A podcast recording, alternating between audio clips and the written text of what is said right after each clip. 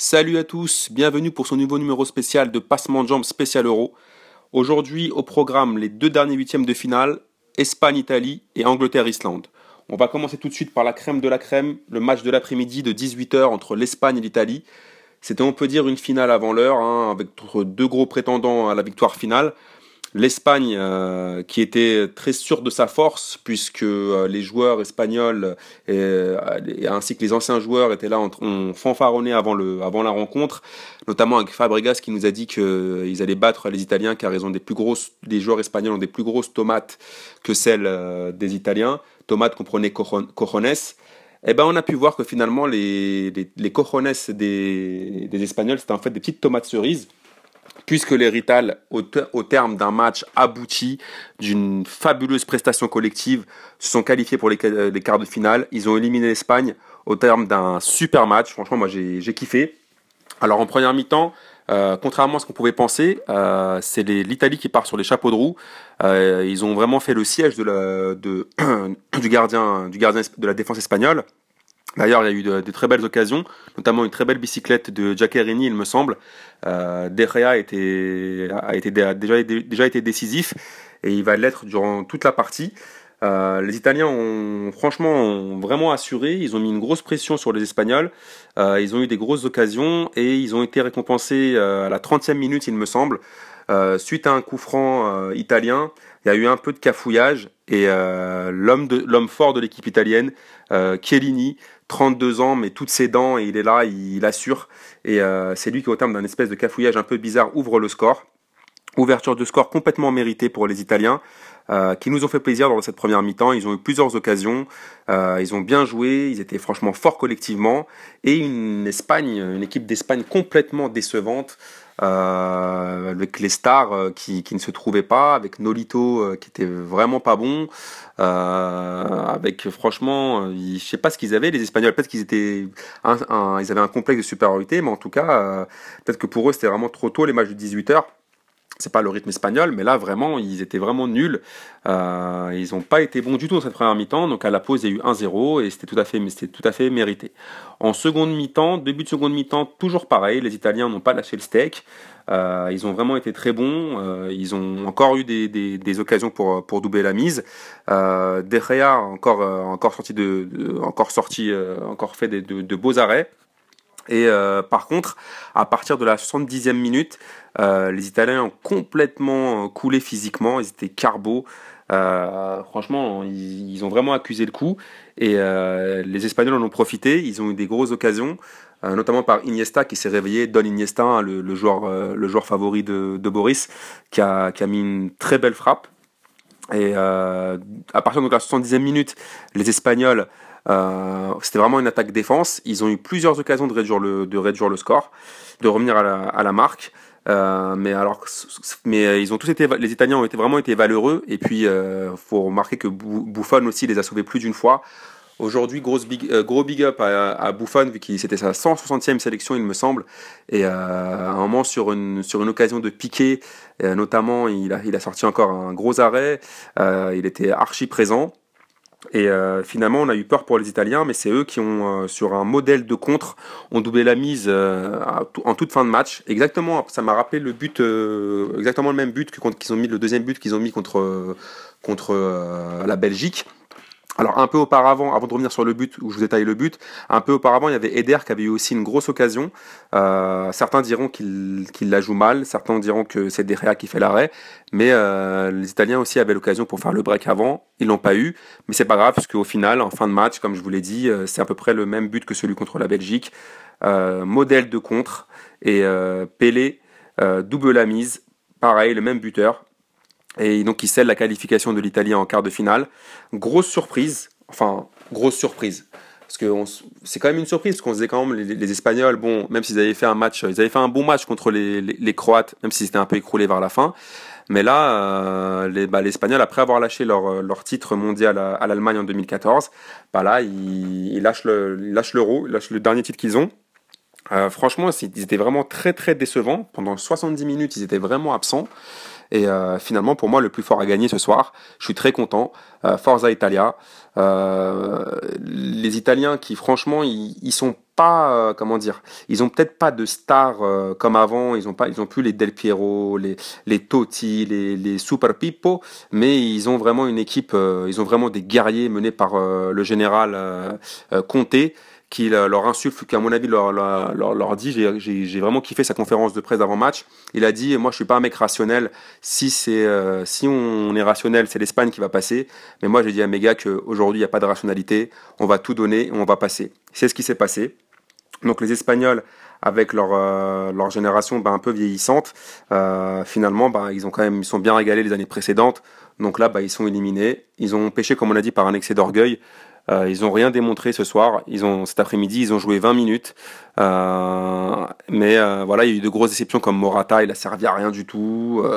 Nolito, n'en parlons pas. Iniesta, voilà, s'est réveillé à la fin. Fabregas, je ne l'ai pas trouvé bon. Donc voilà, l'Italie pour ce premier match. L'Italie qui se qualifie pour les quarts de finale. Ils rejoignent l'Allemagne.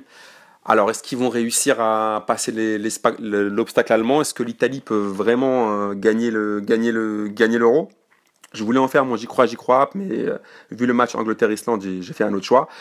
Donc l'Italie, est-ce qu'elle peut aller au bout? J'ai vraiment peur pour eux contre l'Allemagne. Rationnellement, je pense que les Allemands vont passer, mais vu que Conte et son équipe ne sont pas rationnels, ils peuvent se qualifier pour les demi-finales, je l'espère en tout cas. Et ça pourrait faire un France-Italie, il me semble, en demi si on passe. On va passer maintenant au second match de la soirée. Alors là, par contre, c'était pareil. Au contraire, c'était une rencontre qui paraissait déséquilibrée sur le papier, hein, si on n'avait pas vu le début de l'Euro. C'est Angleterre-Islande. Les Anglais, ils paraissaient favoris, comme je viens de le dire. Et d'ailleurs, au tout début de match, ils ont eu une entame de match parfaite, puisque sur une erreur du gardien islandais, j'ai pas compris ce qu'il a fait. Il a fauché l'attaquant anglais et il offre un penalty au bout de 5 minutes aux Anglais, qui n'en demandait pas tant. 1-0, but de Rooney. Donc là, on se disait que les Anglais, ils allaient dérouler, hein, qu'ils allaient jouer tranquillement et qu'ils allaient rejoindre la France en quart de finale. Et là, on n'a rien compris, pas du tout. Durant les 20 minutes qui ont suivi, les Anglais, des pitres, des clowns, des plots, ils ont servi à rien. L'Islande a égalisé rapidement.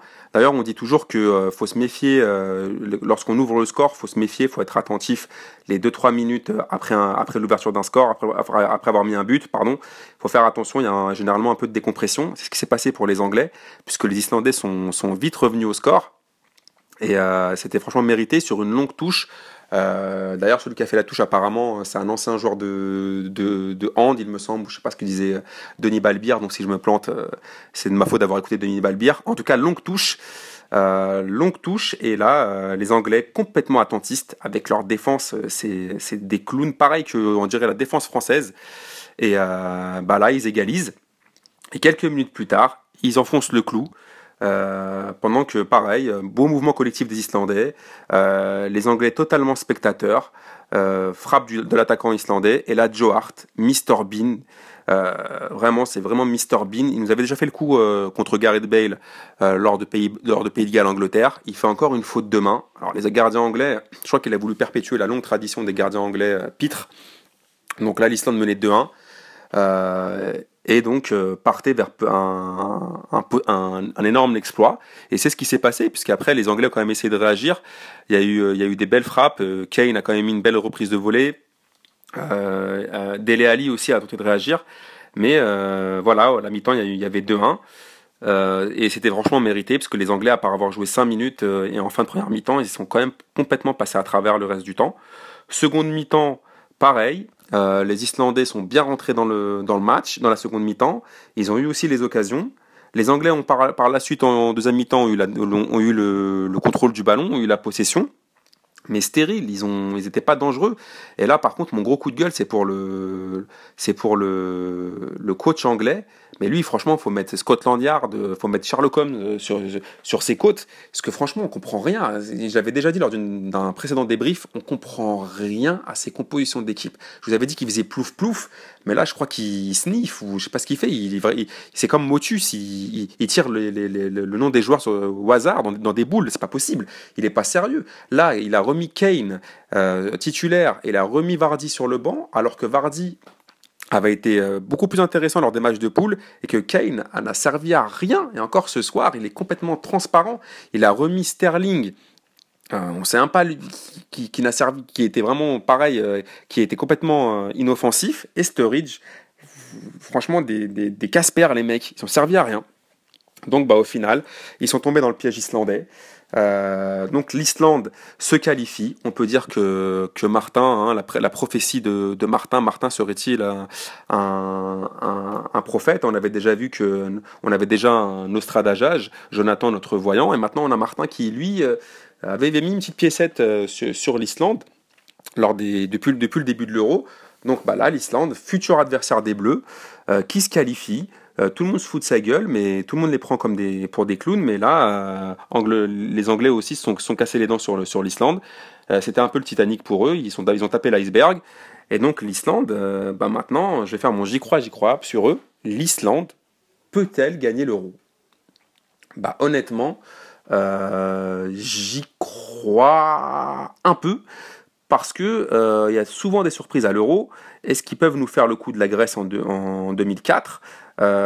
Franchement, là, ça peut en prendre le chemin. Même si, bien évidemment, il y a encore les grosses équipes comme l'Allemagne, la France, l'Italie. Mais ils ont fait souffrir le Portugal. Ils sortent l'Angleterre. Ils sont très, très efficaces. Ils sont valeureux. C'est des vrais guerriers. Ils ont la chance pour eux.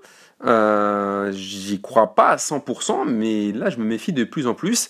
Donc comme j'avais dit à Marcos, Islande 2016, on s'était dit, donc Islande 2016, ça peut être le nouveau hashtag de cet Euro. Même si, bien évidemment, on peut se dire que ils en sont encore loin. J'espère que les Français en tout cas tomberont pas dans le piège. J'espère qu'on ne sera pas aussi con que les Anglais. D'ailleurs, les Anglais, bah, je sais que vous attendez tous à cette blague. Ils ont vraiment, voilà, le Brexit, voilà, c'est bon, c'est entériné. Hein, c'est bon, ils sont sortis vraiment de l'euro aujourd'hui de manière ridicule. Mais les Islandais, bah, on verra le prochain match. J'espère qu'on va les taper. Mais j'espère que Deschamps a bien regardé ce match contre les Anglais, parce que va pas falloir les prendre à la légère. Vu nos défenseurs qui sont aussi des clowns, en plus apparemment il va mettre Umtiti qui n'a pas joué depuis je sais pas combien de jours, depuis le siècle dernier en équipe de France. D'ailleurs il n'a jamais eu de sélection, mais donc là je crois que son dernier match il remonte à mi-mai il me semble, avec Lyon. Donc il va mettre Umtiti qui n'a pas de rythme. Est-ce que l'état d'esprit islandais va faire le poids face à l'expérience française? J'espère en tout cas qu'on va les sortir, mais il faudra se méfier. Voilà ce qu'on pouvait dire aujourd'hui sur les matchs du jour. On va terminer bien évidemment par le le kiff du jour. Le kiff du jour, bah pour moi c'est la Squadra Azzurra, c'est Gianluigi Buffon. Franchement, c'est Gigi mon kiff. 160 sélections comme je l'ai dit. Il a dit qu'il était chaud pour repartir et qu'il voulait terminer jusqu'en 2018. C'est vraiment un monument du football italien. Il est vraiment incroyable. C'est un vrai capitaine, c'est un mec vraiment, un mec qui porte son équipe. Aujourd'hui, comme je l'ai dit tout à l'heure, pendant 20 minutes, c'est lui vraiment qui a tenu son équipe à flot. Il a fait les arrêts qu'il fallait. Il était vraiment incroyable. Donc c'est vraiment mon kiff du jour. Et voilà, donc voilà ce qu'on pouvait dire aujourd'hui. J'espère que vous avez kiffé. N'oubliez pas, là je vous vois toujours un peu timide du commentaire, comme Martin timide avec l'époque où vous êtes timide du commentaire. Si ça vous a fait kiffer, si vous avez kiffé l'émission, dites-le. Si vous n'avez pas kiffé, dites-le aussi. Sur ce, je vous embrasse. Je vous dis à bientôt pour de nouvelles aventures dans Passement de Jambes. Ciao, ciao!